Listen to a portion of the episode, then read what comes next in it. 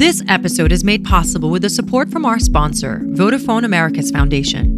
Vodafone Americas Foundation mobilizes partners from all sectors to empower women and girls through technology, as well as support social justice projects.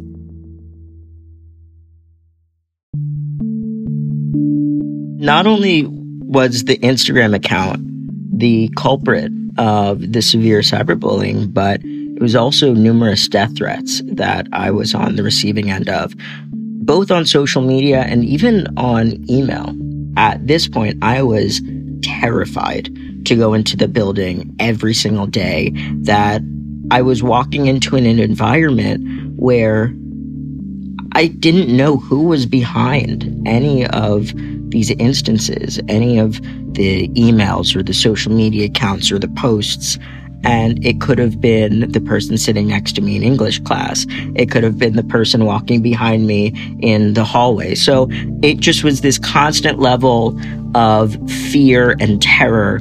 And as you can imagine, that is not a way to live.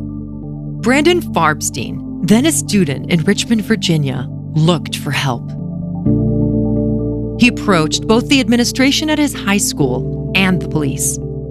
The administration said that there was nothing that they could do. They claimed that their hands were tied when it wasn't happening inside the building and it was happening outside of school hours and on social media. And when we were dealing with the police and the district attorneys and people that were trying to quote unquote help us, so we thought, it was very unfortunate that we kept hitting brick wall after brick wall. And the rationale was that they did nothing to break the law, even though my life was being threatened and I was being told to kill myself and all of these things. Yet they were somehow able to get around all of these loopholes. And the legislation that was lacking was the reason behind that.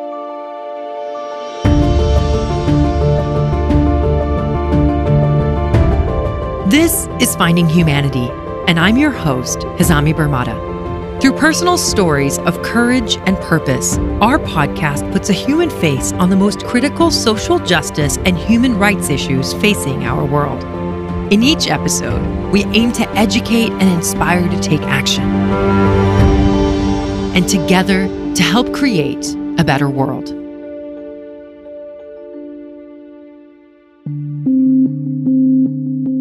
When Brandon Farbstein was two years old, he was diagnosed with a rare form of dwarfism called metatropic dysplasia. There are less than 100 cases of this disease reported in scientific literature. It comes with a life of uncertainty, not knowing what the next period of my life is going to look like or how my mobility will be like has always been a source of definitely some fear and anxiety, but it's something that I've learned to deal with just as part of my life on a daily basis. And so I used to truly think that my difference was my downfall and the reason why I stood out from everybody else for all the wrong reasons. And to be quite honest, I felt invisible for the first 15 years of my life, even though I was pointed at and stared at, and people would constantly laugh at me and take pictures wherever I went in public. Because how often do you see somebody who is three foot nine? When Brandon was eight, life became even more challenging. He went through an especially complex surgery to fix his bow legged figure. Doctors had to break his bones and insert metal hardware. Brandon was on a wheelchair for five months, unable to move his legs. And of course, how could I not feel different? I was out of school. I had a home tutor that would come to me once a week. And it really was a point in my life where I appreciated being different because I liked the love and I appreciated the support that I received at the time, but I hated everything else that came with it. And I started really having a lot of anger and resentment towards myself, the world around me, my condition, God, and I wanted nothing more than to be like everybody else and to not deal with the things that I would have to deal with, whether it was having pain in my joints on a daily basis or the pointing and the bullying and whatever it was, the constant physical and emotional turmoil. I just wanted to escape from that. When Brandon was about 11 years old, he was on the verge of ending his life. I got home from school one day. I said to my mom, I hate this. I don't want to be here anymore. I don't want to live and I'm going to kill myself.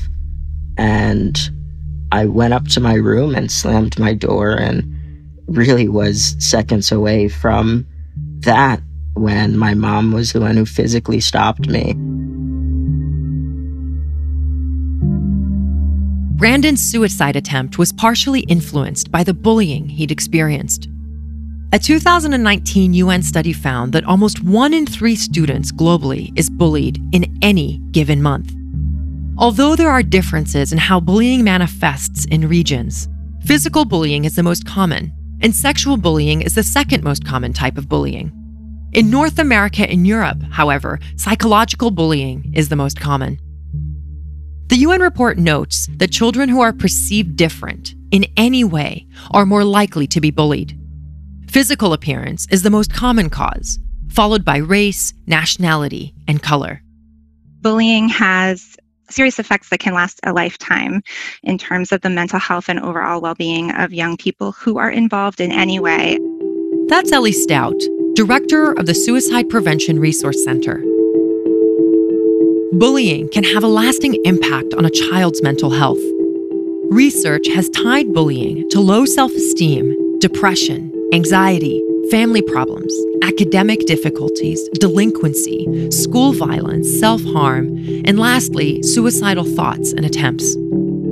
Elly notes that in the US, youth who report any involvement with bullying are more likely to also report high levels of suicide related behavior. And I think this is the interesting thing about the connection with suicide is the fact that both bullies and kids who are bullied are both at higher risk for suicide. I think moving upstream and thinking about these complex factors that might be influencing the bullying behavior and the suicide risk. What kind of emotional distress are those kids going through? What is going on at home? Is there violence? Are there relationship problems? Are they experiencing some kind of learning difference or physical disability where they're not getting resources that they need? And so they're in turn trying to make themselves feel better by, you know, picking on somebody else. Even though bullying and suicide are somewhat related, Elly warns that this relationship is complex. Bullying does not cause suicide. It's one of those stressors that can make that glass overflow. But most kids who are bullied do not die by suicide. And so I think for young people who are struggling, we don't want to weave that narrative of, you know, bullying, of course, leads to suicide because that makes it feel like a more acceptable option when we know there are other options. Bullying is only one of the factors that can influence suicide. Other risk factors include mental health issues like depression and anxiety.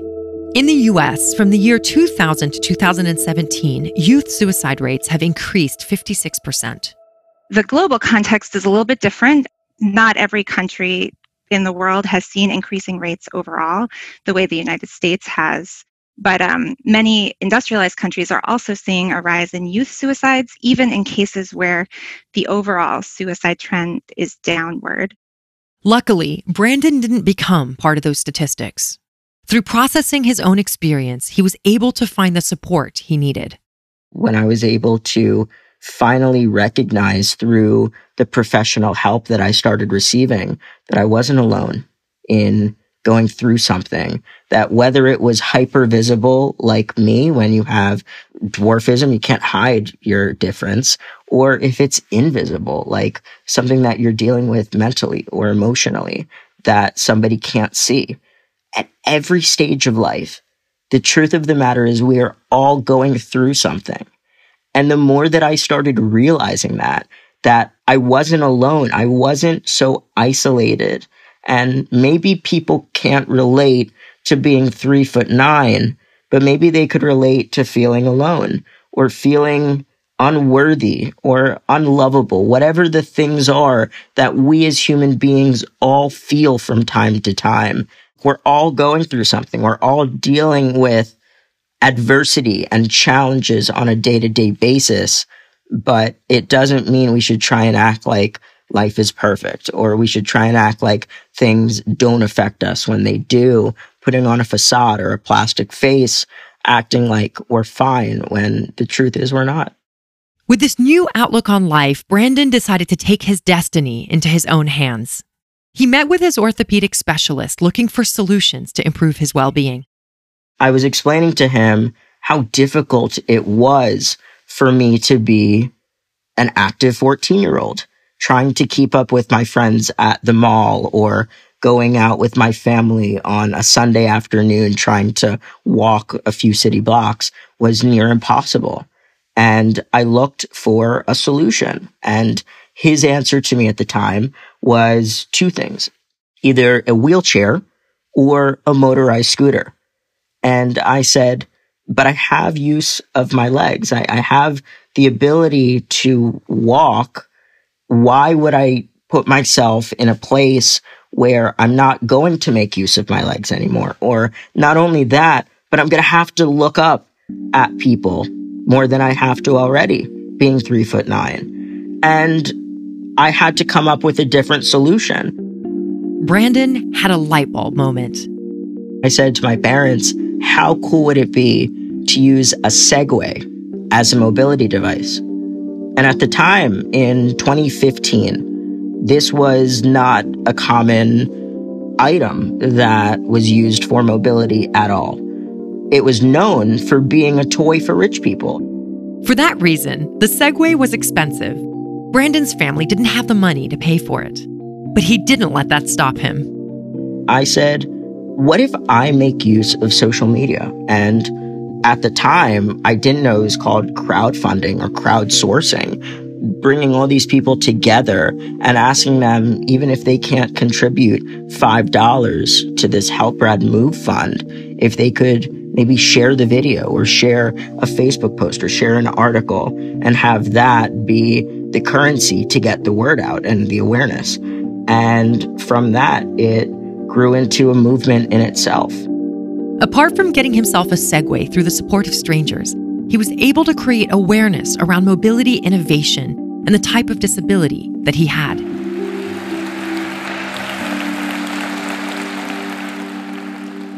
When I was two, I was diagnosed with an extremely rare form of dwarfism, metatropic dysplasia. When people see me for the first time, they stare, they laugh, they take pictures. Others are curious. In 2015, Brandon gave a TED talk about this experience. He was only 15 years old. In the past, my story and, and my dwarfism and all the things that I was going to be sharing brought me really nothing but pain. And I didn't know if this was going to be any different, but I went for it. And truly, it was six minutes that I was Brandon for the first time and I wasn't a character. I didn't have to try and be somebody that I wasn't. And that not only was the very first talk that I gave, but it was the very first time that I decided to share my story and be open and vulnerable. And that moment turned into the rest of my life it was then that I discovered my why and my purpose. And that truly began everything for me. Having a story and having a way of sharing it with people that moved them to better themselves, that moved them to take some sort of positive action in their own life. Brandon found his calling in public speaking. He now shares his story with various audiences, ranging from teenagers to corporate executives. The universal message that I share, I think, resonates with people because we all have these differences and these things that we may be ashamed of or we don't fully embrace or we don't love in the way that we should. And no matter where we are in life or what we're trying to accomplish, there are always things that get in the way.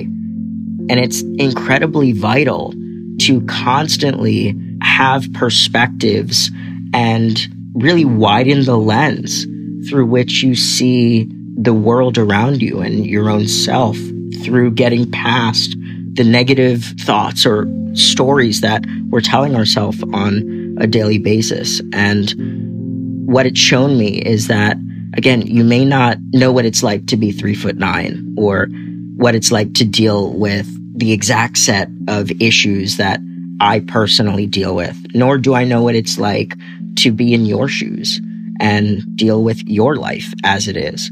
But that's where empathy comes in. If we could learn to have empathy for not only each other, but for ourselves, and we could really practice being kind and empower ourselves on a daily basis, it makes the world of a difference. This episode is made possible with the support from our sponsor, Vodafone Americas Foundation. Vodafone Americas Foundation invests into programs that create opportunities for women and girls to learn new skills, sustain their interests in technology, and allow them to thrive and excel. The organization supports advocacy and gender work for women in and through technology to elevate women's voices and create positive and sustainable change within their communities around the world. The organization also supports equality and social justice projects. To learn more about the Foundation's programs and how you can support their network of partners, please visit Vodafone US.com. The link is in our show notes.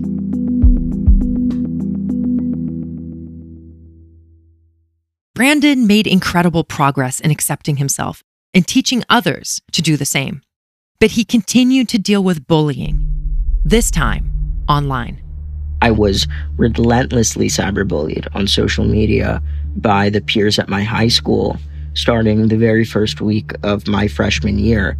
It went from a video that was posted on Twitter of me on my Segway mobility device in the hall at my high school saying, first person to punt the midget off the Segway gets $5. And it basically escalated from that point up until it reached a breaking point midway through my junior year when I discovered yet another new Instagram account that was made for the sole purpose of harassing and degrading me, saying that I should have been gassed in the gas chambers because I'm Jewish, saying that I'm the ugliest thing that they've ever seen and I should just kill myself because nobody's ever going to love me. Just truly some of the most horrific things that you could say to another human being. So not only was the Instagram account the culprit of the severe cyberbullying, but it was also numerous death threats that I was on the receiving end of, both on social media and even on email. The school administration said that there was nothing they could do about bullying because it was happening outside of school hours and on social media. I spoke to Ilann Maazel to further understand what the law has to say about bullying. Elon is a partner at a leading civil rights litigation firm in the United States. Well, bullying is usually not a legal term. Harassment on the basis of A, B, or C is usually the legal term. You know, we do need to distinguish between the ordinary and the truly damaging.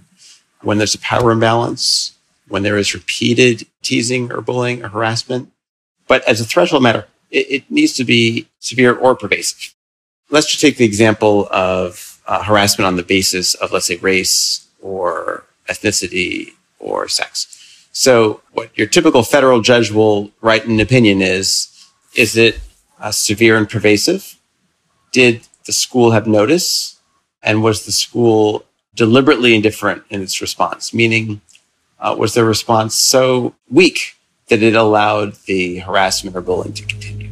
And when those things are all true, the school is itself liable for the bullying. However, Ilann warns that cyberbullying presents its own kind of challenges. Well, there are two aspects of online bullying that make it very difficult to tackle. The first is that it, it often is anonymous And it can be very difficult for a school to root out the culprit or the culprits and take action. So that's the first issue. The second is that by its nature, it is pervasive. An anonymous post can be shared with hundreds or thousands of people. And that could create a horrible effect that's much worse than just one or two kids in school. Now you go to school and you have A, no idea who's been bullying you, and B, for all you know, every single person you see in that hallway or in that classroom has been sharing, you know, that post. And that just makes it devastating. Despite these challenges, schools have a role to play in stopping cyberbullying. School should have the legal authority to take action. Just because you're not on school grounds, just because you're not writing something on a wall, instead you're writing it on a virtual wall, shouldn't make any difference. So as a legal matter, schools should be responsible for dealing with this issue. As a technological matter, it's a challenge because as I mentioned, it's not always easy to know who the harasser is. In Brandon's case, they were never able to identify the bullies who terrorized him. At this point, I was terrified to go into the building every single day that I was walking into an, an environment where I didn't know who was behind any of these instances, any of the emails or the social media accounts or the posts. And it could have been the person sitting next to me in English class. It could have been the person walking behind me in the hallway. So it just was this constant level of fear and terror. And as you can imagine, that is not a way to live. Brandon had no option but to stop attending school and to continue his studies online. At this time, the laws that were in Virginia, where I grew up, were definitely lacking in terms of technology, social media, and cyberbullying as a whole. And I realized after I went through that experience that hurt people hurt people.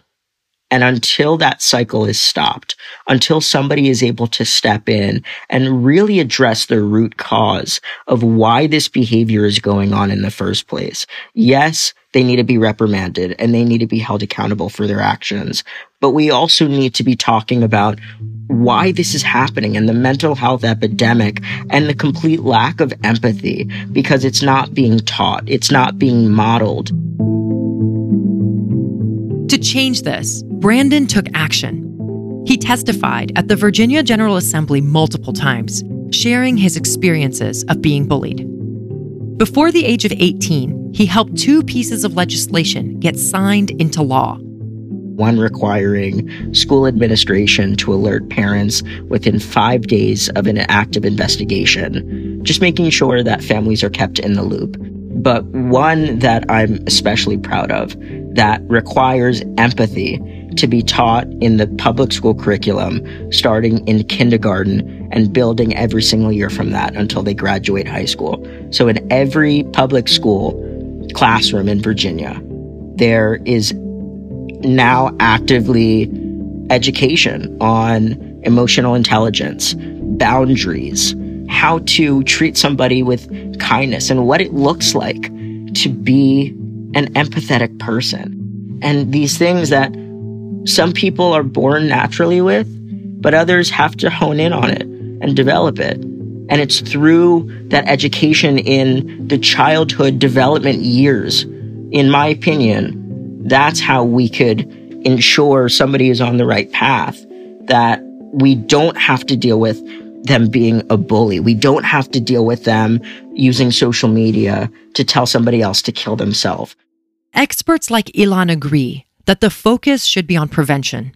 There should be mandatory training of uh, teachers and administrators. It should be a mandatory part of the curriculum that there is an anti harassment, anti bullying curriculum. Parents should know there should be reporting requirements so parents know what's happening to their kids. Kids often don't report you know, bullying. I mean, many of the clients they've had over the years did not tell their parents for years, if ever, about horrific experiences. And so you can't always rely on your kid to tell you. Sometimes you need the school to tell you. Um, so training, reporting, every state should do that. While Brandon's story is based in the United States, some countries are even further behind and do not yet have supportive legal and policy frameworks or structures to allow for efficient reporting.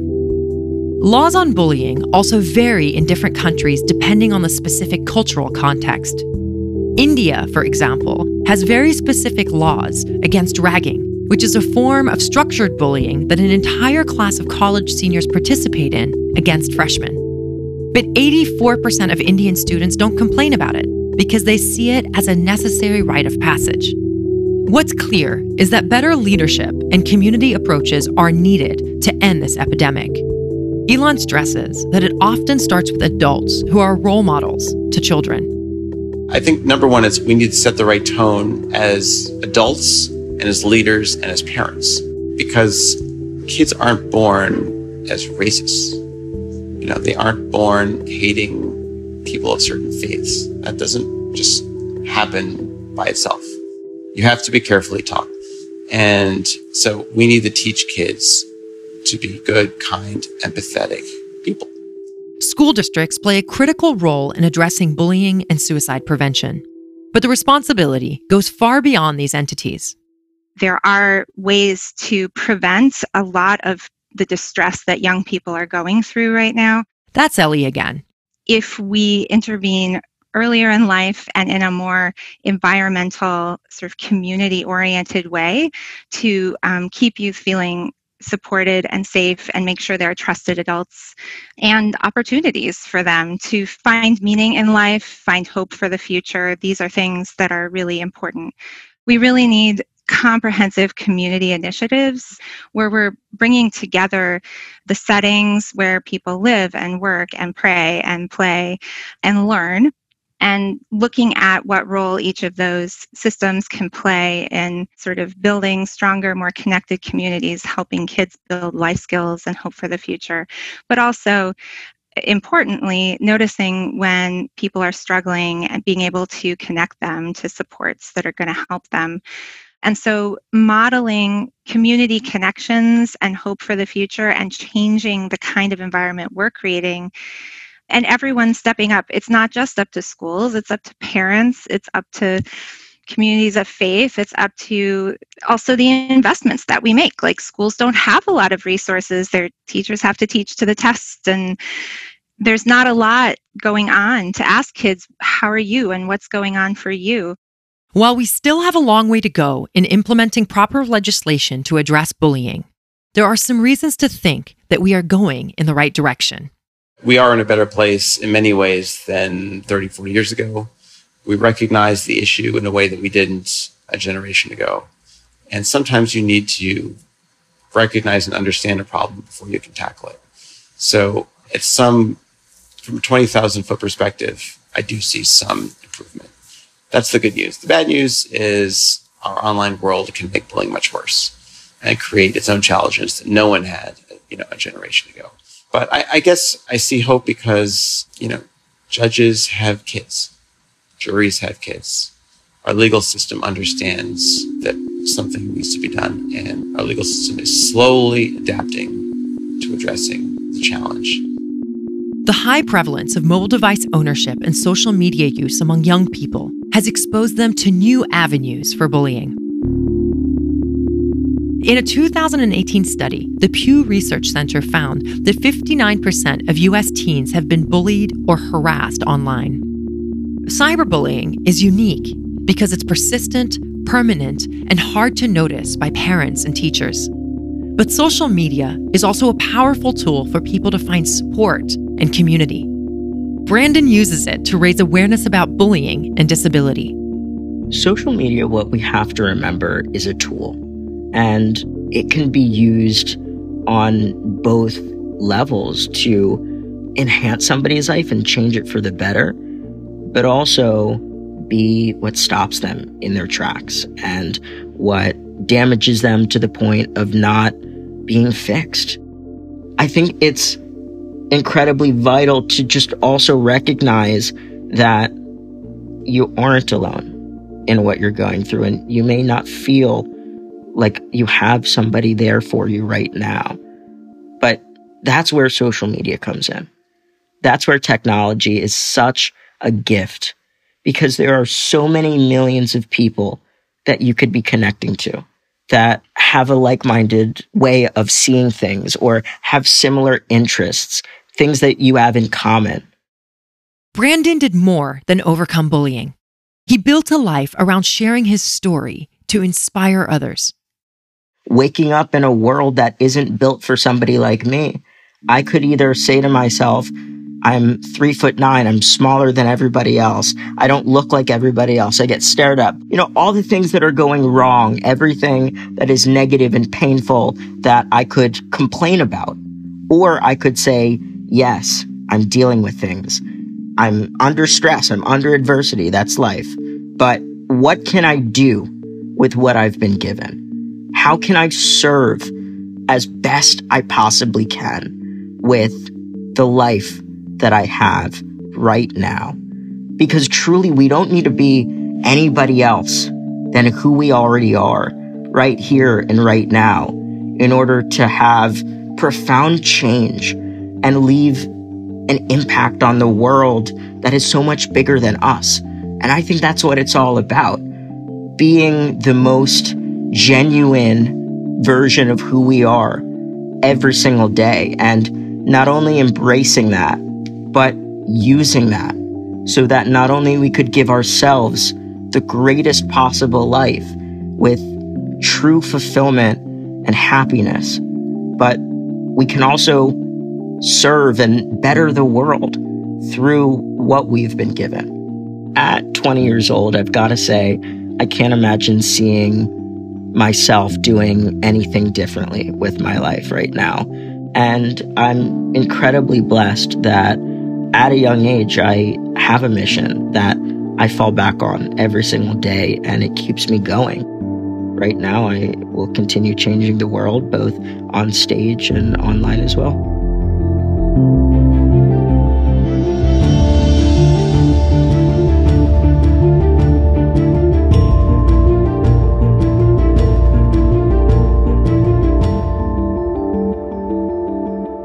Is something that impacts us and those that we love almost daily.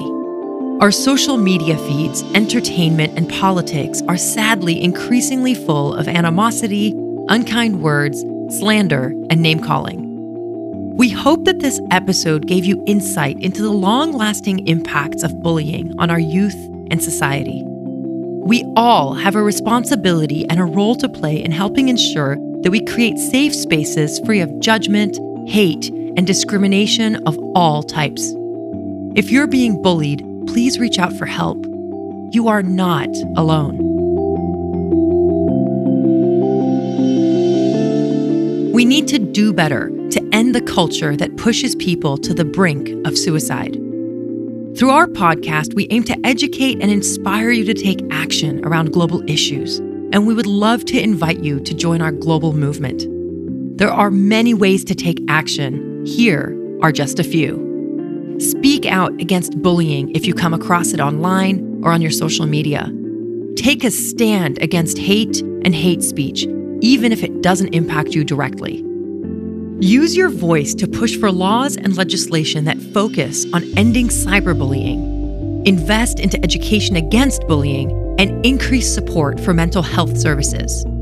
And lastly, Contribute your time and online presence to being an advocate to inspire empathy, kindness, love, and compassion.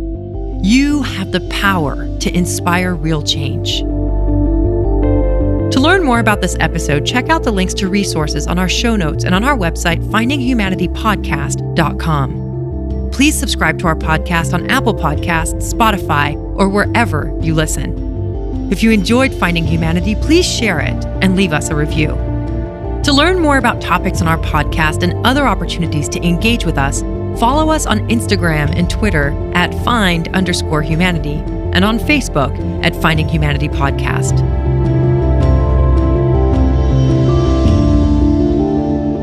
In our podcast, we cover pressing and at times controversial social and political issues. The views and opinions expressed are those of the interviewees and do not reflect the positions or opinions of the producers or any affiliated organizations. Finding Humanity is a joint production of the Humanity Lab Foundation and Human Group Media. This season is made possible in part by our collaborating partner, The Elders. While this podcast series is produced in collaboration with our partner, The Elders did not exercise any editorial discretion on this episode. Our executive producer is Camille Lorente. Associate producer is Fernanda Oriegas. Assistant producer is Diana Galbraith. Associate production, policy, and research by Martina Vanat, Aisha Amin, and Carolina Mendica. Mixing, editing, and music by Maverick Aquino. For this episode, I'd like to thank our experts Elly Stout and Ilann Maazel. We would also like to thank our partner for this episode, Vodafone Americas Foundation. I'm your host, Hazami Barmada. Thank you for listening, and I look forward to seeing you on our next episode.